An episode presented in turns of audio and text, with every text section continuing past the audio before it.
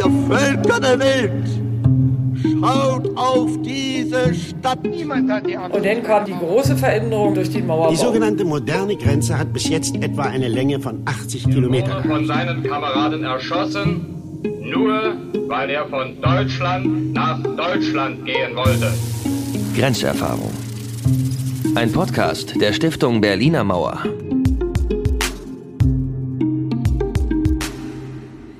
Wir stecken mittendrin in der Geschichte der Berliner Mauer in 60 Jahren Zeitgeschichte. Ich bin Charlotte Witt, Journalistin und lade euch heute nicht zu einer neuen Podcast-Folge ein, sondern zu einem persönlichen Treffen mit ZeitzeugInnen. Manche dieser Menschen habt ihr vielleicht schon kurz in unserem Podcast Grenzerfahrung kennengelernt. Doch wie ist ihr Leben weitergegangen? Wie sah zum Beispiel ihr Alltag nach dem Mauerbau aus? Und wie ging es ihnen mit der Flucht von Freunden und Familienangehörigen? Für diese Fragen wollen wir uns heute und in zwei weiteren Bonusfolgen zu unserem Podcast richtig Zeit nehmen. Die Stiftung Berliner Mauer hat nämlich einen riesigen Schatz aus Zeitzeuginnen-Interviews.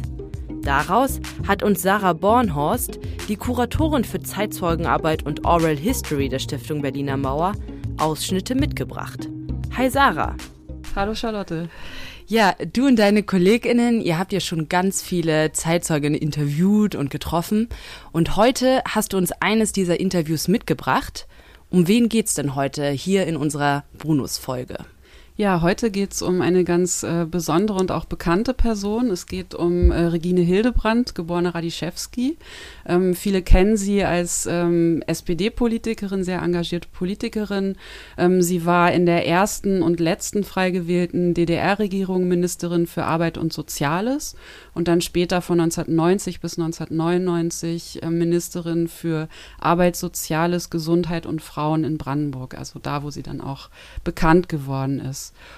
Und was sie mit uns verknüpft, also mit der Gedenkstätte Berliner Mauer, ist, dass sie 1941 in der Bernauer Straße geboren wurde, also auf der Ostseite der Bernauer Straße. Sie berichtet vom Aufwachsen in Berlin im zwar geteilten, aber noch nicht wirklich vollständig getrennten Berlin, was das bedeutete, auch ähm, so als Wanderin zwischen den Welten Ost und West ähm, zu leben. Und äh, das alles kann man hier hören. Das Interview mit ihr ist eines der ersten Interviews, was äh, in der Gedenkstätte Berliner Mauer geführt worden ist, und zwar schon 1999. Ja, vielen Dank. Ähm, ja, dann sind wir, glaube ich, alle ganz gespannt und tauchen jetzt ein in diese Zeit und in dieses bewegte Leben. Ich bin in der Bernauer Straße sogar geboren worden. Also ich bin eine ganz alte Bernauer Straßenbewohnerin. Und da sind wir also in die, in die Bernauer Straße 2 eingezogen, äh, ins, äh, in die Parterrewohnung. Das war eine zweieinhalb Zimmerwohnung. Durchgangswohnung. Man kam also gleich in die Küche rein und dann musste man immer durch, äh, durch alle Zimmer durch, wenn man in das nächstfolgende wollte. Und äh, die Klos waren unter der Treppe auf dem Hausflur. Also drin war nur ein Ausguss und mit einer Wasserleitung. Und da wohnte schon in dem größten Zimmer eine ältere Dame drin, eine, also eine ältere Frau drin, eine Trümmerfrau. Und wir kriegten die anderthalb Zimmer dahinter. Na, du kannst sich ja vorstellen. Also äh, auch Scheiben nicht drin in den, äh, in, in, den Fenstern, sondern im Wesentlichen Pappe, kein, kein Holz, äh, keine Kohle zum, zum Heizen äh, unsere Verwandtschaft, äh, die äh, väterlicherseits in Berlin auch lebte, die halfen uns denn mit dem, mit dem äh, Notdürftigsten aus und wir haben dann zum Teil eben in dem äh, kalten Räumen in Betten gelegen, auch tagsüber, äh, weil es eben anders nicht möglich war. Und dann haben wir also in der Bernauer Straße 2 erlebt, wie denn über die Jahre es langsam besser wurde. Also wir bekamen dann die zweieinhalb Zimmerwohnung für vier Personen ganz und unsere Trümmerfrau zog ein paar Etagen höher in das gleiche Haus. Äh, mein Vater als Pianist versuchte dann also Stück für Stück die Pappe im Fenster durch Glas zu ersetzen. Dann konnte man wenigstens auf die Straße rausgucken. Und dann kam die Einschulung.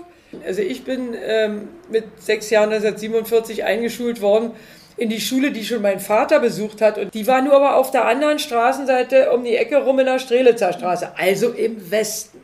Also war ich zwar im Osten wohnend, aber im Westen äh, zur Schule gehend, so Wanderer zwischen zwei Welten, was man überhaupt nicht bemerkt hat. Ist ja klar, das spielte also damals noch nicht die Rolle. Allerdings muss man dazu sagen, dass wir, äh, da wir also französischer Sektor waren, ähm, nun denn auch äh, Unterstützung mit der Ernährung erhielten. Also wir haben da westliche Nahrung gekriegt, wenn ich es mal in Anführungsstrichen habe. Das hieß also viel, äh, viel äh, so Brühnudeln oder äh, Brühreis und hinterher noch ein Schlag Kakao, alles in die alten Essgeräte, die wir noch vom Militär hatten, so mit Deckel. Das waren so eine Metallgeräte, die hatte man dann immer mit und dann hat man da also nacheinander alles konsumiert, was man konnte. Also da waren wir ein bisschen verwöhnt im Westen, äh, weil wir im Westen zur Schule gegangen sind. Sonst sind die Kinder damals in Ost und West primär durch Schwedenspeisung ernährt worden. Da konnten ja die Mütter mit den Kindern hingehen. Die Kinder kriegten da Mittagessen, die Mütter mussten draußen bleiben. Und auf die Art und Weise hat man dann wenigstens ein bisschen was im Bauch gehabt. Also äh, die, diese Situation, die war eben völlig absurd. Sie ging in diese Schule, äh, lernte, ich lernte da Französisch und kriegte also parallel dazu überhaupt nicht mit, dass im Osten nun langsam begannen Pionierorganisationen und Russischunterricht und äh, alles mögliche andere, was also doch Staatsdoktrin bedeutete. Das spielte eigentlich in unserem Leben kaum eine Rolle. Sie müssen sich vorstellen, wenn Sie die Möglichkeit haben, aus Ihrem Haus raus in den Westen zu gehen, wenn alles das, was Sie aus dem Fenster sehen, bereits Westen ist, wenn Sie erleben, wie dort die Bananenstände äh, äh, sind, wo dann Südfrüchte verkauft werden, wie sie um die Ecke rum Schichtkäse, holten wir ein halbes Pfund Schichtkäse aus dem Westen. Also da war mal ein Freudentag oder auch äh, Zitronen im Winter war dann also so Nikolaus geschenkt, eine Zitrone, wo man sich dann Zitronensaft draus machen kann. Also das kam dann alles langsam und wir sahen nur den Westen. Und demzufolge war, äh, waren wir, wenn Sie so wollen, eigentlich mehr mit dem Westen verbunden als mit dem Osten also dieses Einkaufen, dieses Leben zwischen zwei Welten, muss ich vielleicht noch kurz beschreiben. Also wir hätten theoretisch alles aus dem Osten in den Westen bringen können, ohne dass uns, äh, uns äh, jemand daran hätte hindern können. Umgekehrt war es so, dass wir natürlich im Gegensatz zu allen Ostberlinern, die, wenn sie im, We im Westen was einkaufen wollten, immer den Ärger hatten, dass sie das eigentlich nicht durften. Das waren Devisenvergehen. Sie hatten Ostgeld, sie hatten Westgeld und der, der Kurs war 1 zu 4, 1 zu 5, manchmal sogar noch höher. Also wenn Sie die als normaler Ostdeutsch, äh, Ostberliner kaufen wollten, dann mussten Sie sehen, wie Sie die verstecken oder wie Sie diese ein bisschen anstauben, bis Sie äh, dann wieder äh, zu Hause sind. Das war bei uns alles nicht möglich. Also wir konnten, wenn wir die Ostbotten, von denen wir mal sprachen, aus Igelit oder Schweinsleder nur partout nicht haben wollten und mein Vater als Pianist äh, denn in Westberlin doch auch diese oder jene Arbeit hatte und dann ein bisschen Westgeld, dann sind wir also Westschuhe kaufen gegangen bei Pico in der Brunnenstraße und wir brauchten uns überhaupt keine Mühe zu machen, wie wir mit, dem, mit den Pico-Schuhen nach Hause kommen. Im Gegenteil, wir konnten sogar den Pico-Luftballon, den es immer mit dazu gab, den konnten wir in der Hand haben und als Ostler mit Pico-Luftballon und neuen Schuhen bis nach Hause gehen, weil wir nämlich bis, bis wir unsere Wohnung erreicht hatten, nicht durch den Osten mussten, sondern nur durch den Westen. Also von daher war das schon eine besondere Situation und auch eine, wie soll ich sagen, natürlich für uns sehr attraktive. Man hat auf die Art und Weise doch mehr, doch ein bisschen mehr Sachen aus dem Westen gekriegt, als es sonst der Fall gewesen wäre. Und man war auch viel mehr unterwegs. Und dann hatten wir auch noch zwei Kinos auf der anderen Seite, immer im Westen. Also wir, sind, wir wohnten im Osten, aber im Westen sind wir im Fox und im Atlantik sind wir zum Kino gegangen, äh, ins Kino gegangen. Äh, vielleicht muss ich dazwischen noch sagen, dass es für mich besonders strapaziös war, äh, in der sechsten Klasse, äh, also 53, sind wir dann aufgefordert worden, äh, meine Eltern auch aufgefordert worden, mich umzuschulen. Ich musste aus dem Westen raus in den Osten. eingeschult werden in die Bergstraße. Da natürlich können Sie sich vorstellen, in der sechste Klasse, die hatten alle schon ein Jahr Russisch, ich hatte Französisch. Dann kam das erste Diktat in Deutsch und da kam der, der Begriff Zentralkomitee vor. Und das hatte ich ja nun noch nie gehört. Also da muss man mit dem Glücksfaktor Q immer versuchen, das Richtige zu treffen. Soweit also zu unserem Leben. Äh, wir ähm, haben noch eine Besonderheit gehabt. Es begann ja dann das große Türmen, Abhauen, Republikflucht genannt. Also die Leute zogen um, wenn sie so wollten, aber meist ging der Umzug nicht, äh, äh nicht elegant, sondern wenn man, äh, wenn man vom Lande kam, äh, aus der DDR, da hatte man so gut wie gar nichts mit, weil man sich das nicht traute. Äh, diese Probleme hatten wir in der Bernauer Straße nicht bei uns konnten sie wirklich richtig umziehen. Richtig umziehen. Also über uns, meine, unsere Obernachbarn Edelgard Meyer mit ihrer Familie, die sind abgehauen. Äh, Mitte der 50er Jahre, zweite Hälfte der 50er Jahre, Mitte der 50er Jahre. Und Die haben richtig einen Möbelwagen vorfahren lassen und mit Möbelträgern die Möbel runtergetragen.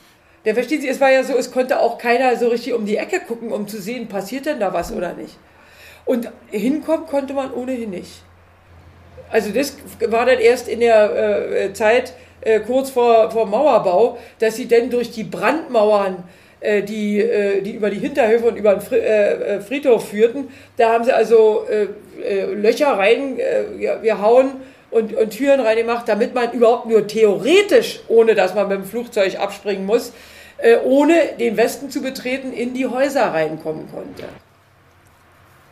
Und dann kam der große, die große Veränderung eben durch, äh, durch den Mauerbau. Und dazu muss ich sagen, wir haben es nicht für möglich gehalten, dass das, äh, äh dass das getrennt werden kann.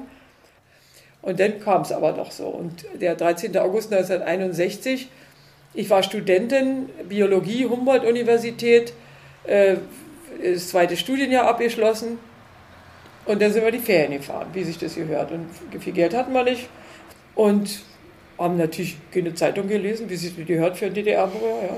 Und haben auch kein Radio gehört. Fernsehen gab es sowieso nicht. Und haben nichts mitgekriegt.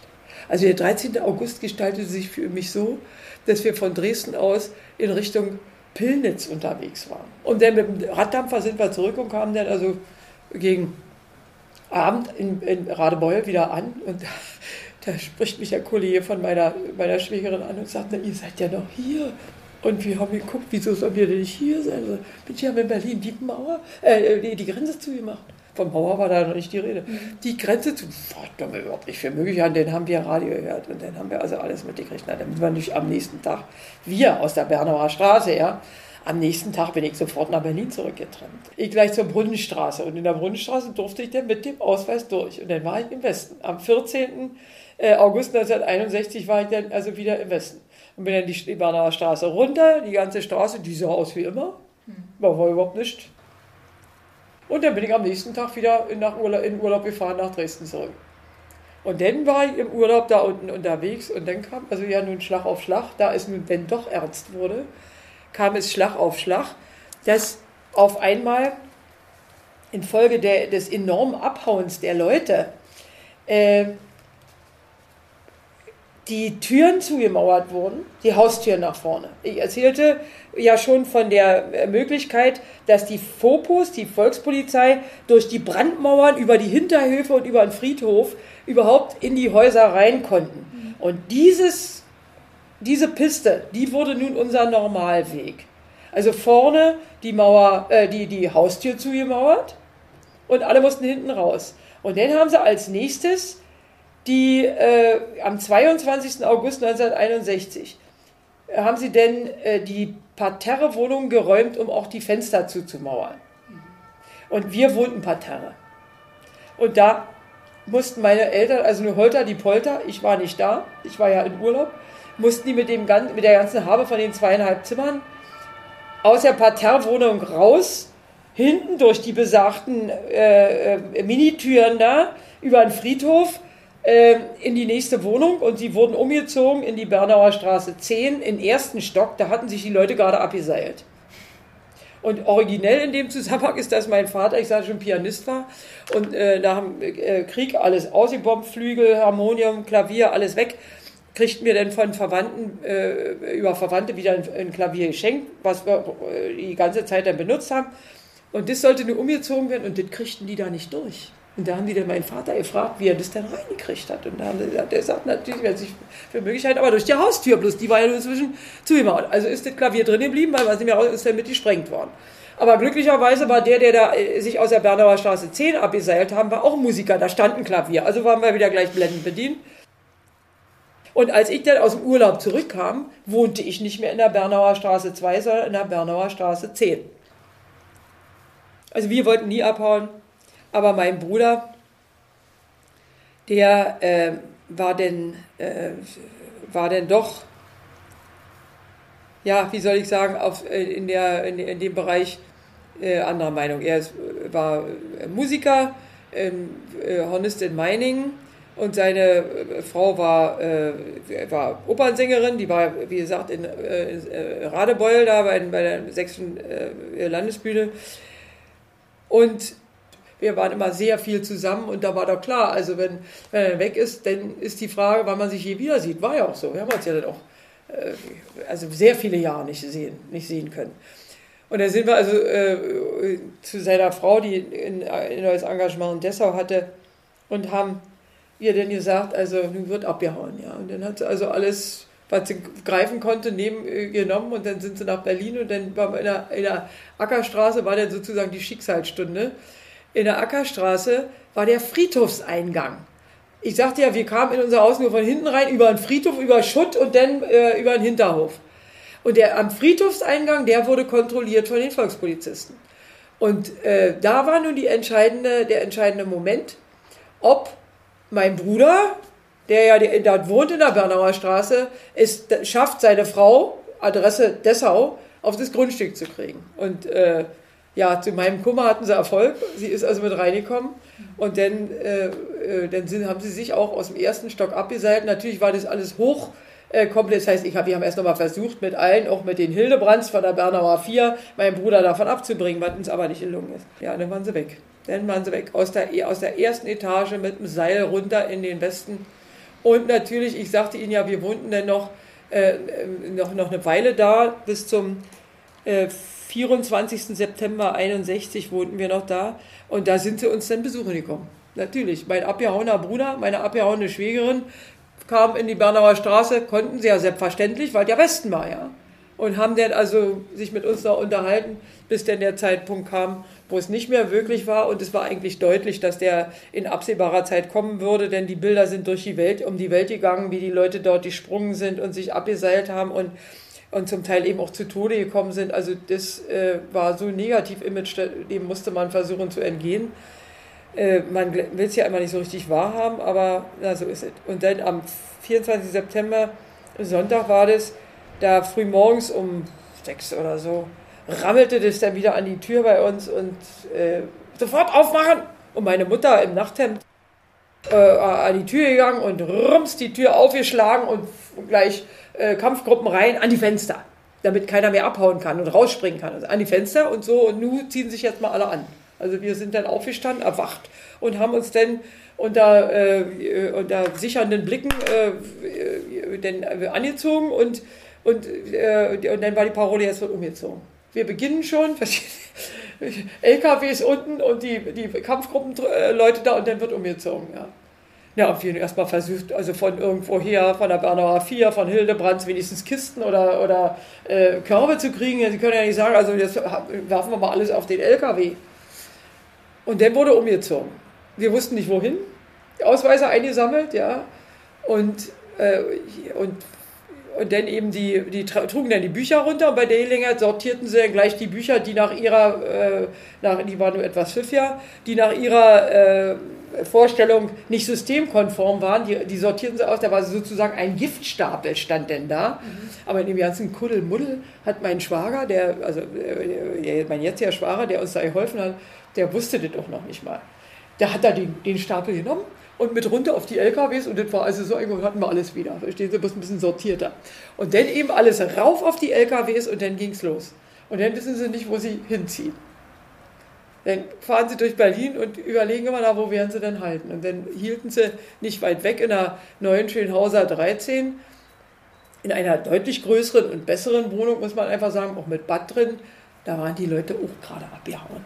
Also da sind wir zum zweiten Mal dann in eine Wohnung äh, eingezogen, wo, äh, wo die Menschen sich gerade auf den Weg gemacht hatten unter Zurücklassung von allem Möglichen, äh, um in den Westen zu kommen. Und dann waren wir eben weg von der Mauer und hatten von da ab also nicht mehr Kontakt zur Bernauer Straße, als alle anderen die, äh, eigentlich nie da gewohnt haben ich, äh, äh, mir war das gar nicht mehr so bewusst, aber ich habe also registriert, dass 63 war der erste, am 20.12.63 mhm. äh, war das erste Mal, dass, äh, dass Passierscheine gegeben werden konnten. Und da kann ich mich noch so genau daran erinnern. Und damit sie nur auch früh schon da sind, stand meine Tante um 7 Uhr vor der Tür. Verstehen Sie? Weil sie dachte, das muss man doch aus West-Berlin. Das muss man doch äh, wirklich, äh, das muss man ausnutzen. Und nun können Sie sich vorstellen, ein ihr Wimmel in der Stadt. Ein, unsere Wohnung natürlich sowieso, knackevoll. Und ein Wimmel in der Stadt wie in einem Ameisenhaufen. So was habe ich überhaupt noch nicht erlebt. Und natürlich eine tolle Stimmung, ja, weil es so irre ist, wenn sie sich nach so vielen Jahren wirklich wiedersehen können. Äh, der, der, der, spielt überhaupt keine Rolle, ob da viele Leute da sind, ob es anstrengend ist. Man war zu, äh, äh, schließlich gegen Mitternacht wie Räder, das ist ja klar. Und eine Stimmung auf der Straße auch. Ich meine, die, Berliner sind ja auch mal ganz lustig, aber im Prinzip sind sie auch oft sehr mufflig, ja. Und übrigens, also als äh, äh letzter Gag schließlich noch, äh, es waren ja nun mal die Passierscheine zu, äh, zu Weihnachten, zu Ostern und zu Pfingsten möglich. Und als mein Mann und ich dann 1966 heiraten wollten, wollten wir gerne, dass die Westler äh, dabei sein können, unsere Westverwandtschaft. Und da haben wir gesagt, denn heiraten wir äh, eben am 22. Dezember. Das ist der erste Tag vor dem Passierschein. Da können Sie denn schon äh, auf die Weihnachtspassierscheine kommen. Und wie das so war in dem Ost-West-Verhältnis, es gab wieder große Schwierigkeiten auf der politischen Szene 66 war das Ende der Passierscheine. Zu Weihnachten gab es keine Passierscheine. Und wir haben unser Leben lang am 22. Dezember Hochzeitstag. Und die Westler waren nicht da. Du können sich ja vorstellen, am 22. Dezember Hochzeitstag. Also ich kann die, die Mauerzeit nicht vergessen, denn jeder normale Mensch sagt, was spinnt ihr? Also da ist man so in der Weihnachtsvorbereitung drin, dass man an alles denkt, bloß nicht an Hochzeitstag. Ja? Und schon gar nicht, wenn man denn, äh, da kommt man da auf große Gegenliebe, wenn man sagt, komm doch mal zum Essen, wir machen schönes Karpfenessen. Alle haben sie den Kopf voll mit ihren Weihnachtsvorbereitungen. Und das war nur wegen wegen unserer Westverwandtschaft, die wir gerne dabei haben wollten und die wir nicht dabei hatten. Und meine Tante, das muss ich vielleicht dann ohne erzählen, meine Tante Grete, das war also äh, die, die Schwester meines äh, Vaters, die in besonderer Weise uns zugetan war und immer geholfen hat und uns benäht hat und alles die wollte äh, nur unbedingt kommen als äh, Westdeutsche, als es hier nicht ging, äh, als Westberlinerin. Und da hat sie sich in Westdeutschland angemeldet, weil Westdeutsche kommen konnten und nicht Westberliner. Also hat sie sich einen Ausweis in Westdeutschland be äh, äh, besorgt und war nun Westdeutsche. Und als sie dann das erste Mal gekommen ist, da hat sie ihre Adresse auswendig gelernt. Verstehen Sie nicht, dass sie sich schon bei der Adresse gleich ertappen? Also, was nur so, auch so aufgeregt war, aber dann ist eben als Westdeutsche rübergekommen, ja, und hat also alles auch bezahlt und gemacht und getan. Und eben bloß das Dramatische, aber das ist ja nun nicht Bernauer Straßenspezifisch, sondern das war also äh, überall so, dass denn gerade so die äh, Familienbande, die gehalten haben, äh, vor dem Krieg, durch den Krieg, nach dem Krieg, nach, der, äh, äh nach dem Mauerbau, äh, sie waren eben nur einseitig zu bedienen. Solange sie kommen konnte, war alles in Ordnung. Ob als Westberlinerin oder als Westdeutsche, aber als sie krank war und im Sterben lag in Westberlin, sind wir nicht rübergekommen. Wir hätten in 20 Minuten da sein können, aber wir durften nicht mal, nicht mal einen Antrag stellen. Ja. Nicht mal einen Antrag stellen. Und das ist also wirklich eine kolossale Bitterkeit, die einen da immer wieder überkommt, wenn man sich also diese, egal aus welchen politischen Motivationen her, aber die Form von menschenverachtender Praxis ja, für Familien, die hier immer gelebt haben in dem Stadtterritorium, äh, die ist schon haarig. Es ist schon etwas ganz Besonderes, Geschichte so hautnah erzählt zu bekommen. Sarah, warum ist es denn so wichtig, dass ihr als Stiftung Berliner Mauer genau solche Zeitzeugeninterviews führt? Also das Wichtige daran ist, dass man diese Erfahrungen, die ja teilweise auch schon sehr lange zurückliegen, also wenn man jetzt beispielsweise an die Anfangszeiten des Notaufnahmelagers in Marienfelde denkt, also gegründet 1953, ähm, oder auch um die Zeit des äh, Mauerbaus, also 1961, das liegt ja schon sehr lange zurück. Das heißt, es geht darum, diese Erfahrungen zu bewahren, zu sichern, zu archivieren und damit dann auch nachfolgenden Generationen zugänglich zu machen. Und was ist das Besondere an so einem Zeitzeugeninterview? Also das Besondere an diesen Interviews, die wir führen, ist, dass es meistens lebensgeschichtliche Interviews sind. Das bedeutet, dass es immer Aspekte in den Biografien der ZeitzeugInnen gibt, die sie mit unseren Themen, also mit den Themen unserer unterschiedlichen Orte verbindet. Und ähm, es geht dann aber um die gesamte Biografie der interviewten Person. Also uns interessiert dann nicht nur ein Aspekt, sondern ähm, wir möchten Raum geben für die gesamten biografischen Erfahrungen. Und was interessiert euch an den Erinnerungen? Also, oder welche Fragen wollt ihr da mit beantworten? Also wir wollen damit eigentlich ermöglichen, dass man sich dem Alltag von Menschen nähern kann. Also es ist eine Alltagsgeschichte im besten Sinne. Es geht um, wie verhalten sich Menschen in bestimmten Situationen, wie gehen sie damit um, was für individuelle ähm, Strategien entwickeln sie, was für Erfahrungen haben sie gemacht. Und natürlich gibt es auch ähm, Interviews eben mit prominenten Personen, aber es geht gerade auch darum, dass man den Menschen, ähm, die eben nicht oft gehört werden, dass man denen auch Raum gibt, um ihre Erinnerungen ähm, zu teilen. Und äh, thematisch ist das ähm, sehr breit. Also wir haben eben ganz viele Interviews zum Thema Flucht oder Fluchthilfe oder auch mit Angehörigen von Todesopfern an der Berliner Mauer.